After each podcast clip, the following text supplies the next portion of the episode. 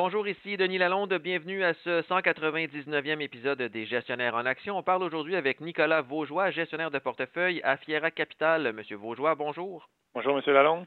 On parle aujourd'hui d'inflation américaine parce que cette semaine, on a vu que l'inflation avait progressé de 3,1% en janvier aux États-Unis, ce qui se compare à une performance de 3,4% en décembre.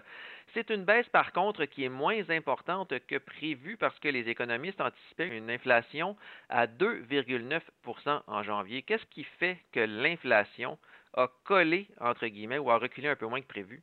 L'inflation va dans la bonne direction. C'est juste qu'elle est plus euh, résiliente. Et la raison principale pourquoi elle est plus euh, collante, c'est au cause de la composante des services. Qu'est-ce qui est inclus dans les services? C'est principalement les loyers, transports et le côté médical contribuent à la force de l'inflation. Et il ne faut pas oublier non plus, quand on regarde le dernier rapport d'emploi, la hausse des salaires aux États-Unis par rapport à l'année passée était dans les autres 4,5% Donc, c'est sûr que ça aussi, avec des plus hauts salaires, ça va contribuer à une inflation qu'on pourrait appeler un petit peu plus résiliente, qui va prendre plus de temps à ramener vers les 2% si l'économie ne tombe pas en récession et vous venez d'en parler un petit peu, mais en excluant les composantes les plus volatiles de l'alimentation et de l'énergie, l'inflation qui a progressé de 0,4% en janvier comparativement à 0,3% en décembre. Est-ce que les investisseurs boursiers doivent s'inquiéter du fait que l'inflation, en excluant les composantes les plus volatiles, est encore en croissance? Oui, c'est l'honneur de la guerre ici, selon nous, pour la Réserve fédérale, c'est d'essayer de venir contrer ça, parce qu'il n'y a plus vraiment d'inflation dans les dans les biens, euh, puis l'énergie reste plus vraiment une c'est pas une contribution positive à l'inflation, donc c'est vraiment les services. Pour les investisseurs, euh, c'est peut-être juste réajuster ses attentes là, euh, pour ne pas avoir de coupe imminente. donc il y avait beaucoup d'engouement à la fin de l'année passée et même au début de l'année pour des coupes au premier trimestre.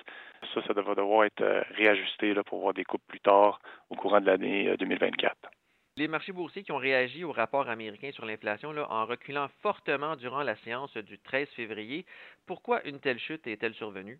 Les attentes étaient très élevées pour des coupes de taux et aussi le marché price, selon nous, vraiment des, un atterrissage en douceur. Là, pratiquement pas de risque de récession si la Fed euh, exécutait son plan à couper les taux au début de l'année. Donc, pour avoir un atterrissage en douceur, selon nous, il aurait fallu voir des coupes imminentes. Donc, le fait de garder les taux plus élevés plus longtemps, bon, ben, ça peut augmenter le risque euh, de récession au courant de l'année 2024. Donc, euh, pour ce un atterrissage en douceur, il fallait couper les taux. Euh, là, ça va être peut-être retardé dans l'année 2024. Donc, les risques de ne pas voir d'atterrissage en douceur, selon nous, augmentent dans notre équipe. Évidemment, il y a un autre effet de la vigueur de l'inflation. Bon, évidemment, vous venez de le dire, ça force la Fed à attendre avant de réduire son taux directeur. Mais quels sont les effets des rapports sur l'inflation sur la bourse et surtout sur les taux des obligations? Oui, donc sur les taux des obligations, euh, suite aux derniers chiffres qu'on a vus, bon, les taux de la partie court terme de la courbe ont monté, mais ça reste que les obligations, les taux devraient rester plus hauts pour plus longtemps.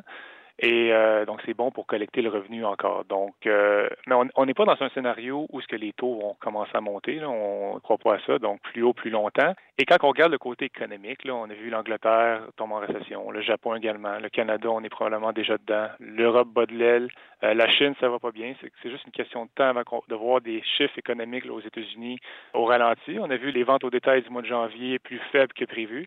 Donc, pour les obligations, reste une classe d'actifs très attrayante pour euh, quelqu'un qui a un horizon euh, à, court et moyen terme. Et pour la bourse, dans le fond, il y a eu beaucoup euh, d'emballement par rapport à un soft landing, très peu de risques anticipés par rapport à une récession. Euh, quand on voit le S&P à 5000 et principalement propulsé par les, magnifiques 7. Là. Pour la bourse, je dirais qu'il y a un gros risque de concentration dans cette compagnie, de ceux qui sont indiciels surtout. Le monde semble boire tout le même Kool-Aid. Donc, je serais plus euh, focus sur les bénéfices des entreprises dans les prochains trimestres. Et évidemment, difficile de parler de taux d'intérêt sans parler de renouvellement de prêts hypothécaires, parce qu'on approche de la grosse période de l'année pour les renouvellements hypothécaires. Au Canada, on donne l'impression qu'on attend le signal de la Fed aussi pour suivre la cadence euh, des baisses de taux directeurs. À quoi on peut s'attendre, selon vous, là, au cours des prochains mois au Canada? Donc, euh, au Canada, la Banque du Canada s'est quand même donné le luxe, entre guillemets, de ne pas monter autant que la Réserve fédérale. On a vu des impacts un petit peu plus importants du côté canadien, côté économique.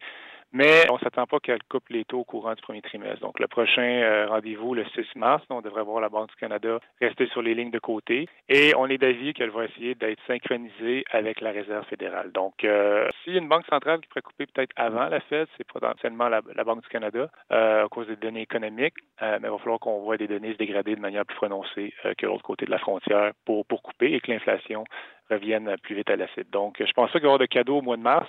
Euh, on croit à des coupes euh, au courant de l'année 2024, mais juste pas au premier trimestre.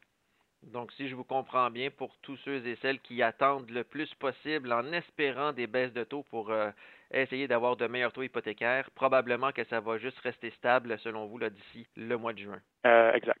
Merci beaucoup, M. Vaujoie. C'est plaisir.